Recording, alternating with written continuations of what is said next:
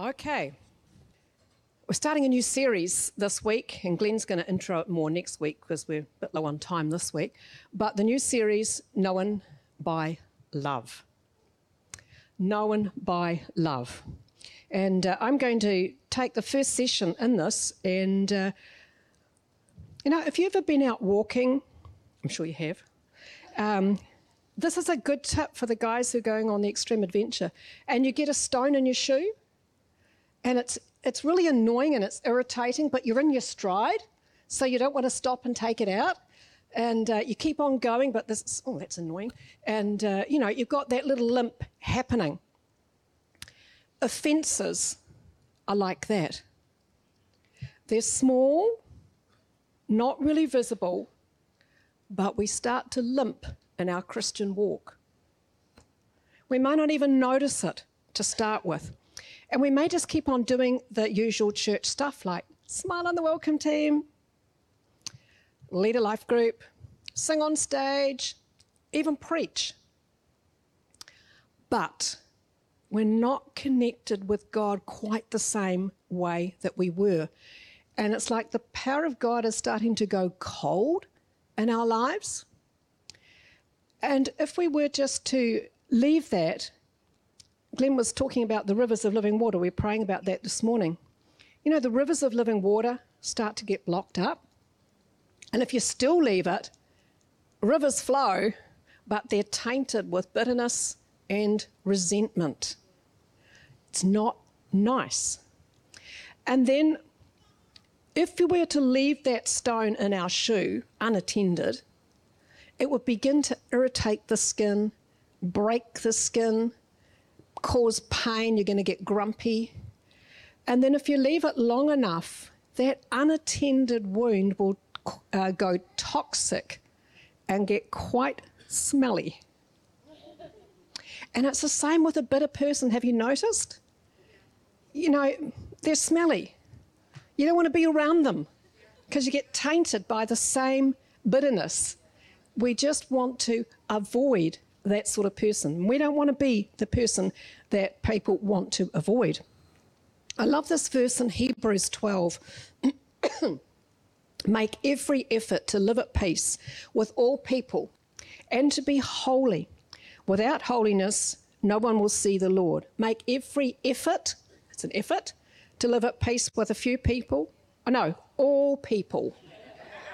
Okay. See, this is a really important bit. See to it that no one misses the grace of God and that no bitter root causes trouble, springs up to cause trouble and defile many. See to it that no one misses the grace of God. That means you can. You can miss the grace of God, but there is a grace of God there to deal with that thing.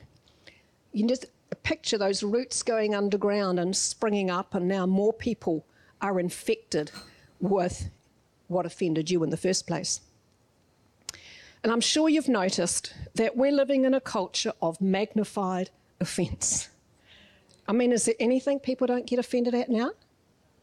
Offended at the government, offended at what you say, offended at what you don't say. Pro this, anti that judging, criticizing, condemning, name calling. And it's all based on what, generally, on what somebody else told us. What we heard on the media, what we saw on Facebook, what so and so said to so and so that said to so and so, and then we heard it.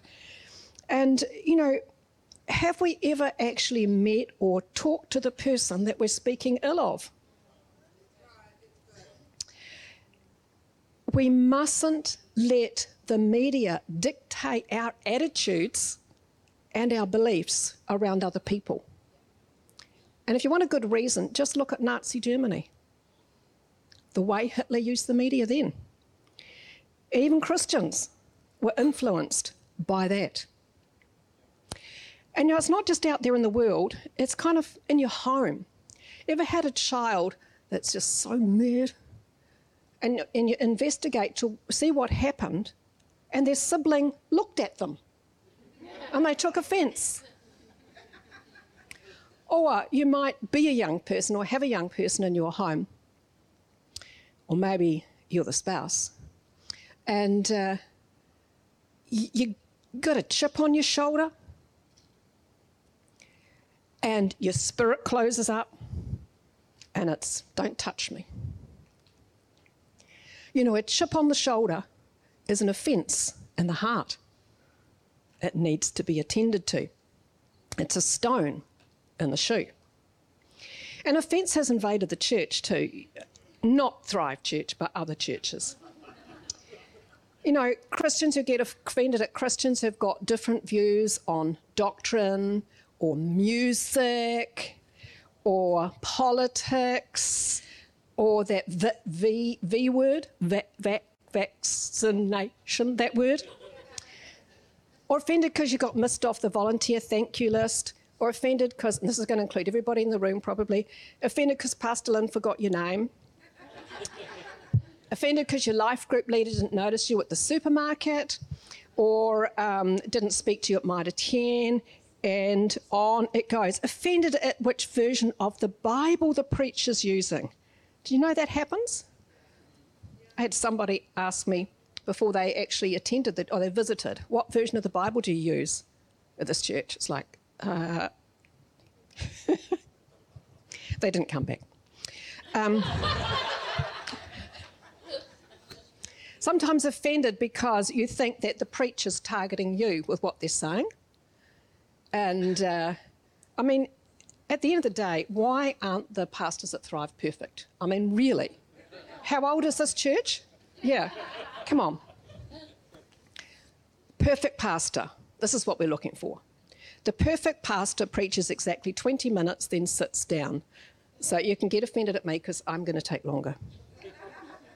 He, forgive the fact that it's he all the way through, he condemns sin roundly but never hurts anyone's feelings. He works from 8am till midnight and is also the building maintenance guy, which includes unblocking the toilets. The perfect pastor makes $400 a week, wears good clothes, drives a good car, buys good books, and donates $300 a week toward the church. He's 36 years old, very handsome, and has been preaching 40 years. He preaches sermons a, uh, that win the hearts of the lost and inspire the minds of the mature. He produces miracles like Smith Wigglesworth, teaches faith like Kenneth Hagin, evangelizes like Billy Graham, has the eloquence of Spurgeon and the passion of Moody. And yet he's so profoundly simple that even preschoolers are blessed, and teenagers take notes on his sermons. In addition, Oh no, he invests, let's go to this one. He invests 25 hours a week in sermon prep, 20 hours in counselling, 10 hours in meetings, 5 in emergencies, 15 in visitation, 10 in evangelism, 6 in weddings and funeral, and 30 hours a week in prayer meditation. 12 hours in administration, 10 hours in creative thinking, yet he's always available for a friendly chat should you drop by his office. And in addition, he meets all his neighbours and civic leaders within the community and wins their hearts too. And of course, the perfect pastor has a worldwide ministry through television and all the books he's written in his spare time. He travels extensively preaching the word, but he still has time to uh, listen to everyone's problems and he wants to be kept updated on your bunions and backaches. The perfect pastor is always in another church. So if your pastor doesn't measure up, simply send this notice to six other churches that are tired of their pastor too. Then bundle up your pastor, if he's still alive, send him to the church at the top of the list. And if everyone cooperates, you will get in one week 1,643 pastors. One of them should be perfect. P.S. Have faith in this letter. One church broke the chain and got its old pastor back in less than three months. So if you didn't have a reason to get offended with the, your pastors, you probably found one there. But more importantly, there's a lot of people who are offended at God. Bill Johnson said this the backslider in heart will always judge God by what he didn't do. And I think we could turn that around and we'd say, if we judge God by what he didn't do, we will backslide in heart. You know, he didn't heal, he didn't promote, he didn't fulfill that prophecy. He allowed that trial. He allowed that loved one to get sick, to get cancer, maybe to die. And he didn't give you an explanation. So there's that feeling of being let down, disappointed, abandoned by God, and believing that He's got favourites and you're just not one of them. And then, unwilling to live with a certain level of mystery, you step back. Just not going to trust God quite the same as I did. We're going to circle back to that right at the end. I'll leave it there for now. You know, one of the most potent weapons that Satan uses to steal people's destiny and destroy their lives and relationships is this weapon of offence. It might seem small, but it's powerful. So you think, well, what's going on? You know, what, what's, what opens the door for this? And I think of unrealistic expectations. That's a big one amongst Christians. We think that everybody should have the same opinion as us because they read the same Bible. They should be reading the same Bible. Religious spirits love to stir up offence around doctrine, the right version of the Bible. And then this word, assuming. Assuming we know someone else's heart, their thinking, or their motives. And you want to get on really dangerous ground, assuming that a man thinks like a woman or vice versa, it can lead to trouble. Or assuming that other uh, ethnic groups or socio-economic groups are experiencing life the same way as we are, when in fact it's a very different experience for them and through no fault of their own. And then judging, judging others without listening to their story. I mean, do we even care what their story is or what their background is? I fall into this category too. It's, it, I mean, this is us we're talking to today. You know, Jesus said to his disciples, interesting verse, it's impossible that no offences should come. So there we have it, out of the mouth of the Master. But the Bible also tells us this in Proverbs it is to man's glory to overlook an offence. I wonder if you've ever tried that, overlooking an offence. Not burying it, trying to put on the Christian thing, but actually genuinely overlooking it. What if we decided to live an unoffendable life? Which means that I would have to give up the right to be offended. And isn't it interesting about offence? We think we've got a right to be offended. You know? That's how it feels feels we can justify it because of what they said.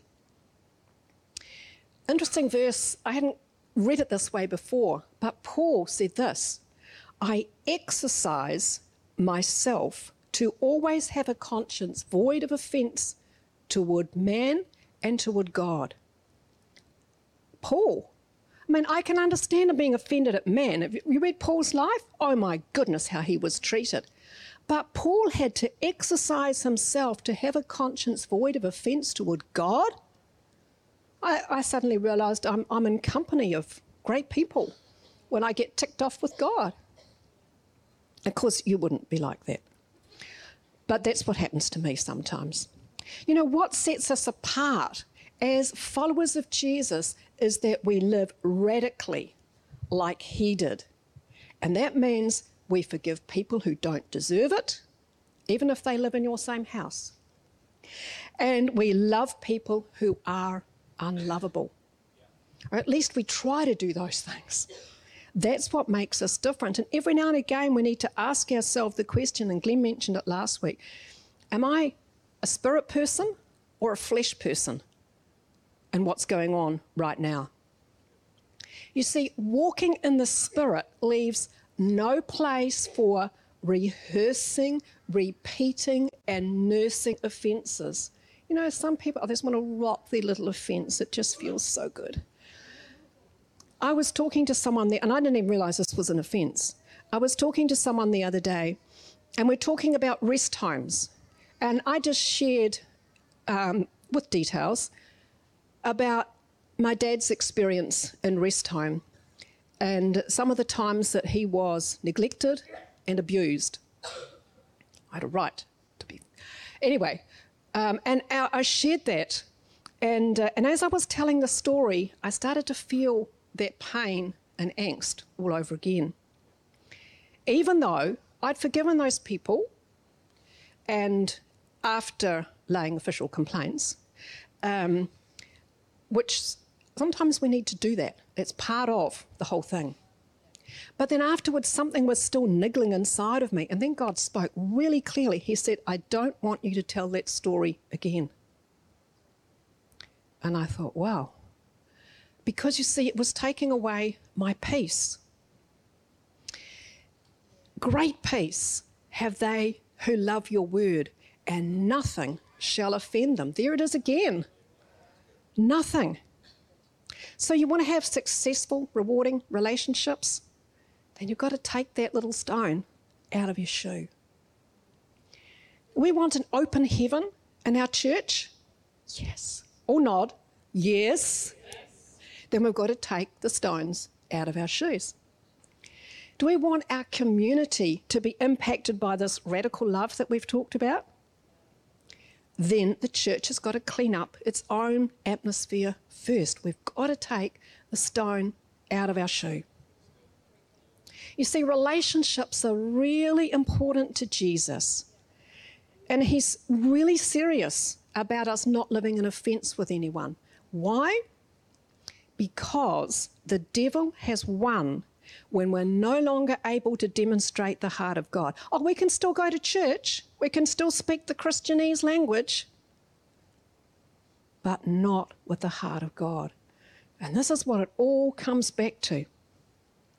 Jesus' prayer in John 17. Here he is at the end of his life, and this is so important that this is what he's praying that all of them may be one Father, just as you are in me and I am in you. May they also may they also be one in us, so that the world may believe you've sent me. And then he said this I have given them the glory that you gave me, so that they can be one as we are one. It's like, oh my goodness, our excuses just got removed. He's given us the glory to be able to be one. Do you remember as a kid setting up bird traps with a cardboard box and a stick? I'm probably talking to those over 50 now. Um, and you tie, you tie a, a bit of string to the stick, and you, yeah, look, there's a young man who knows. And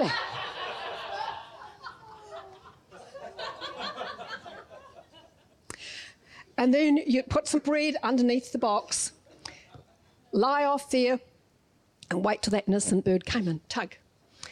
Just in case you were getting offended, uh, we never actually managed to catch a bird. But that word offence, scandalon, it actually means, got a rat trap here. It actually means uh, refers to the part of the trap where the bait was put. And of course, when the mouse or the rat or whoever it is, maybe you or I, um, take that bait, snap goes the trap. And the word came to mean closed in or trapped.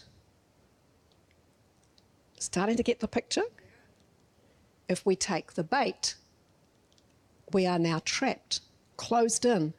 The enemy has got us. The key is don't take the bait, it's a trap. but so often we forget. So if you have taken the bait, spit it out again real quick. Because the truth is, you know, we can get offended anywhere, anytime, for almost any reason if we don't guard our hearts.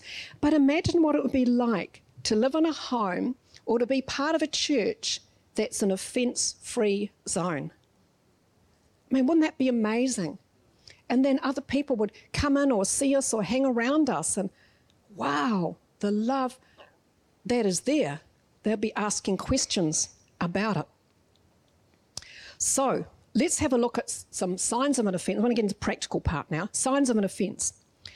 Number one, a strained relationship. We're going to go through these fairly quickly. feelings of annoyance or resentment, you know, the chip on the shoulder, detachment or withdrawing from the person, the group, or the church, distorted perceptions. You know what it's like when someone really annoys you? And then you actually have distorted lenses on, and from then on, you see everything they do through that same thing. And it just builds your case. Demonic harassment. You can often pin that down to having left out crumbs of resentment and unforgiveness and offense. You see, the enemy loves to feed on that stuff. You give it to him, he'll come. River of the Holy Spirit dries up. We talked about that. Offenses become like huge stones that block the river of life. And then resistance to authority, rebellion. You find a really rebellious person, track it back. You'll find offence upon offence upon offence, all undealt with. So we better deal with them. What does the Bible tell us on this? Well, in Matthew 5 and in Matthew 18, there are two verses. One that tells us if we remember that our brother's got something against us, we go and sort it out. And the other verse tells us if we've got something against our brother, we go and sort it out. If you know, you go. It's as simple as that. If you know, you go. You know, we don't get to have a ministry of victimhood. Our ministry that Jesus has given us is a ministry of reconciliation. If you know, you go. First of all, you go to God. Do some soul searching. If you're offended, ask yourself Are my expectations realistic? Am I overreacting? Ladies, this is where you check the time of the month. Are my feelings telling me the truth? Is this actually about me? Do I need to get healed? Do I simply need to grow up? Is my rejection showing or my pride showing? Did I take offense when I should have taken correction? And then ask, is this offense, um, does it warrant biblical attention? Or is it just, I don't like them? I don't like their personality. I don't like their music. I don't like their dirty car. Whatever. Were their words or actions simply immaturity without any intention to hurt? Is it just an isolated incident? If so, it's time to forgive, forget, and move on. This is where it's our glory to overlook an offence. But if you discover that you offended them, you still get before God and you ask God to replay the video from their perspective, which can be quite enlightening. So you've gone to God and now you know you need to go to them. First, remember, it says go to them. You know, it's illegal in the kingdom of God to blab an offence to somebody else. It does so much trouble. Doesn't mean you can't seek counsel on how to deal with it. So if you were offended, aim for a win win resolution. This is not about you do this. How can we win? Clarify the issue because maybe you didn't get it right. Maybe you misheard or didn't see correctly. Filters, stuff like that. Listen to them. That could be new for some of us. Listen to them. And then express honestly how what they did impacted you. Not like you did, da, da, da, da.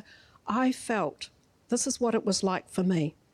So we're using helpful, kind words, speaking the truth in love. You see, you don't use a sledgehammer to crack a walnut or your husband's head. All right. Address the actual issue. I've never hit him yet. I did say yet. Pillow over the head, maybe I felt like that. Okay. Just erase that. That didn't go online. So address the actual issue, not all the other things you don't like about them, because there may be a list. Stick with the issue. And then forgive and release them from your judgment, just like God forgives you. Uh huh.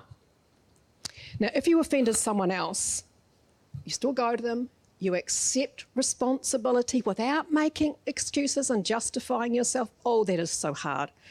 Accept responsibility, apologize from a sincere and humble heart, and then try and adjust your attitudes and actions so that you're not repeating that offence.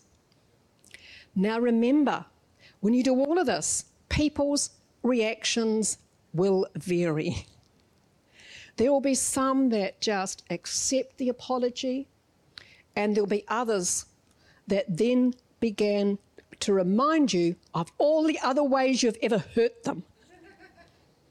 All I can say is stay humble and have another appointment you have to get to. Glenn taught me that.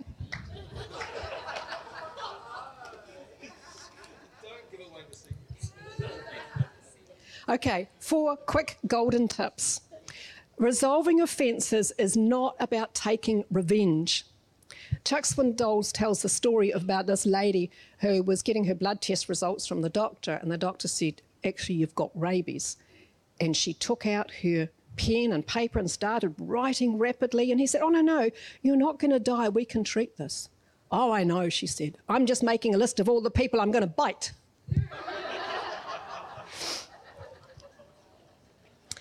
So you don't take the stone out of your shoe to throw it at somebody else. And neither do you dump your baggage on someone else and you walk away feeling, oh, so good. And now they've just got all that baggage that they've got to deal with. God's heart is what we want in all of this. Take Christ as vindicator. Glenn mentioned that this morning. You know, in this life, you're going to be misunderstood. And even if you try and fix it, sometimes, often it gets worse. So we turn to Jesus and we say something like this Jesus, I'm going to take my hands off this and trust you to vindicate. You know my heart.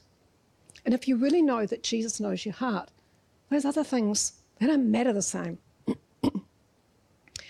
then um, don't give up. Love your enemies, pray for them, do them good.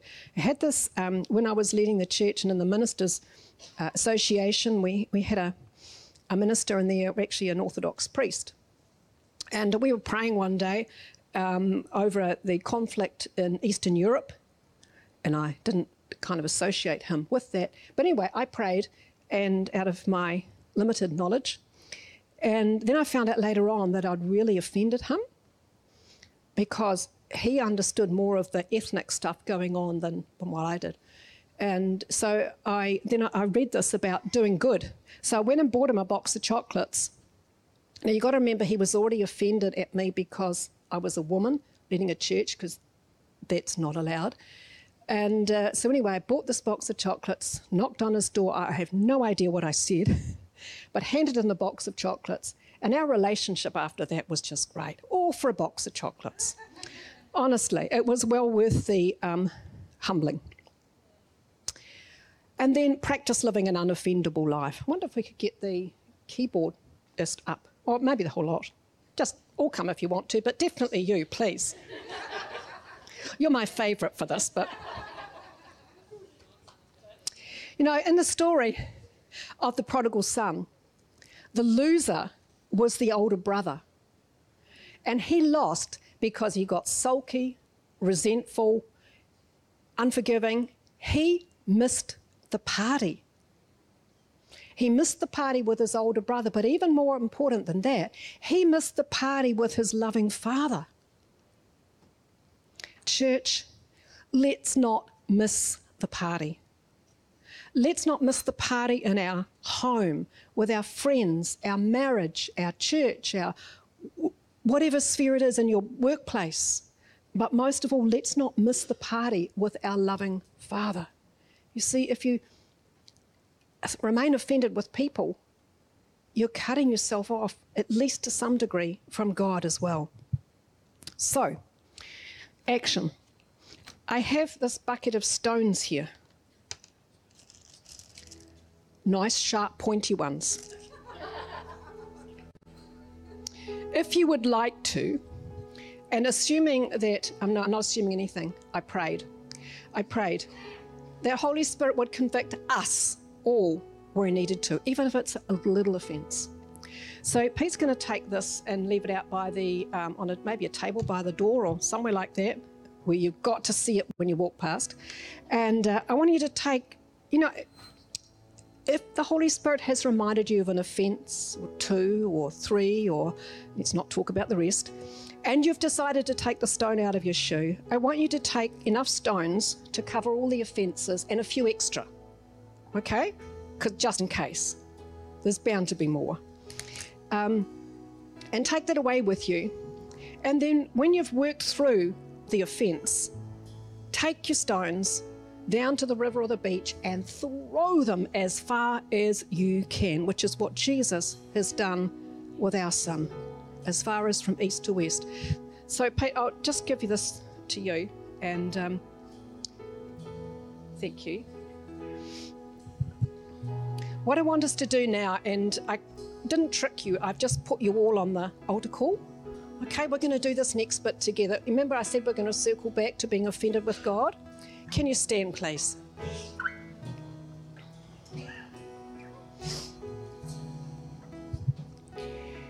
Now, the truth is that God actually can't do anything bad or wrong. But our perspective around disappointment can lead us to being confused and offended, maybe bitterness or anger toward Him, distancing ourselves from Him maybe even building a wall because we almost feel we've got to protect ourselves from what he might do next or might allow next. So, what we're going to do, and I'm going to get us all to say this bit out loud after me, uh, we're going to repeat a question three different ways. And then I want you to, we're just going to stop and I want you to listen to what God is telling you, to what Holy Spirit is saying, to what Jesus is saying. And then we'll move on to working on that. So, after me, Father God, do I have any offense towards you? Maybe you want to close your eyes, pause, close your eyes, so there's no distractions.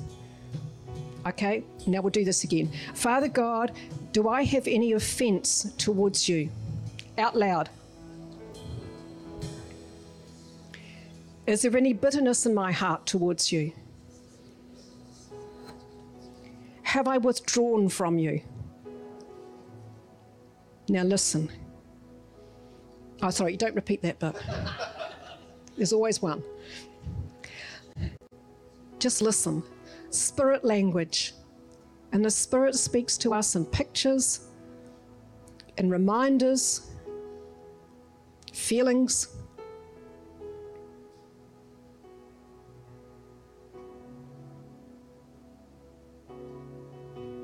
So now we're going to do this next bit, and we're all going to do it out loud together, even though you may not have had an answer that indicated you've got to work through anything. But I don't want the people that do to be picked out.